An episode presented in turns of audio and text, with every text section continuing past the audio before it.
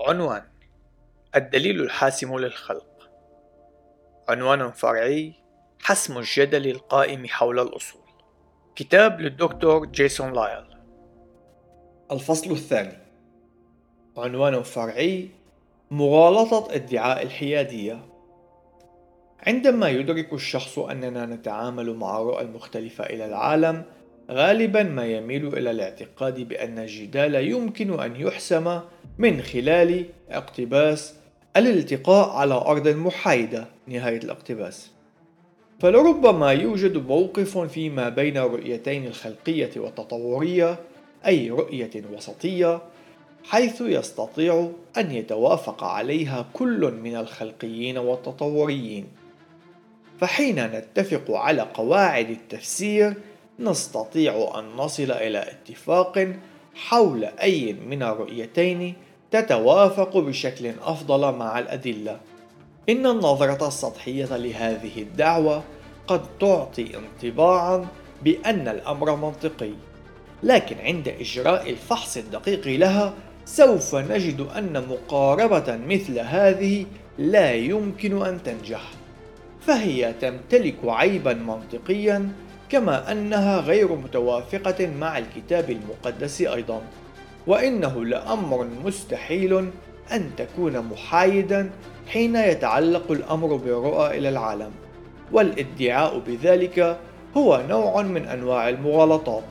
لذلك سوف نطلق عليها مغالطة الادعاء بالحيادية إذ أن كل شخص لا بد وأن يمتلك معيارا أعلى غير قابل للشك وهو الذي يشكل الأساس الذي ترتكز عليه رؤيته إلى العالم.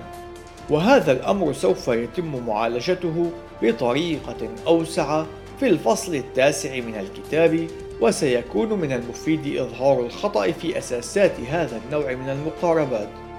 أولا إنها تمتلك عيبا منطقيا إذ أن كلا من الخلقي والتطوري يمتلكان رؤية للعالم ذات قيمة بالنسبة لهما.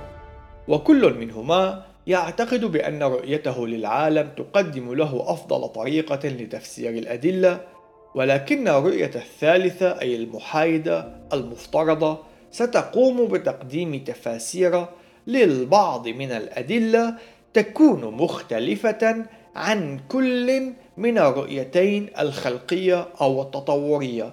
وهذا ضروري وإلا فإنه لن يكون من الممكن التمييز بينها وبين تلك الرؤى. فإن كان التفسير المحايد للبعض من البيانات خاطئا فلماذا حينئذ سنثق بأنها صالحة للإشارة سواء إلى الخلق أو إلى التطور؟ فلماذا سنثق برؤية خاطئة للعالم لتقدم إشارة إلى الرؤية الصحيحة أو في حال كان التفسير المحايد صحيحا. حينئذ سيكون من الواضح أن كلا من التفسيرين الخلقي والتطوري هما خاطئين وفي تلك الحالة لن يكون أي من الرؤيتين صحيحا. إن كل شخص لا بد أن يمتلك معيارا مطلقا يقوم من خلاله بالتقييم.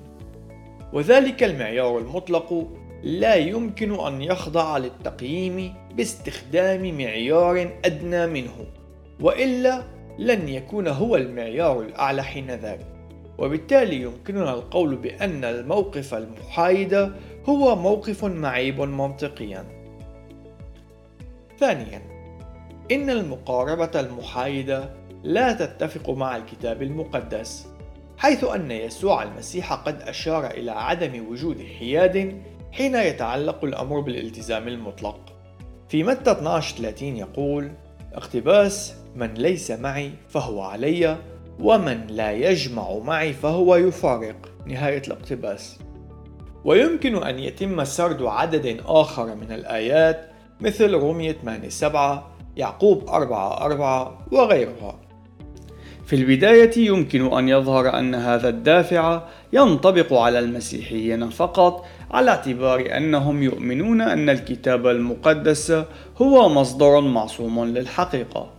لكن طبيعة الادعاء تفرض في الوقت عينه على غير المؤمن أن يكون غير محايد. وبما أن الكتاب المقدس يشير إلى عدم وجود أرض محايدة فإن أي شخص يقول بوجود تلك الأرض المحايدة فهو بالضرورة يقول بأن الكتاب المقدس خاطئ. ولكن أي شخص يقول بأن الكتاب المقدس خاطئ لا يقف موقفا محايدا حيث أنه قد اتخذ الموقف القائل بأن الكتاب المقدس على خطأ.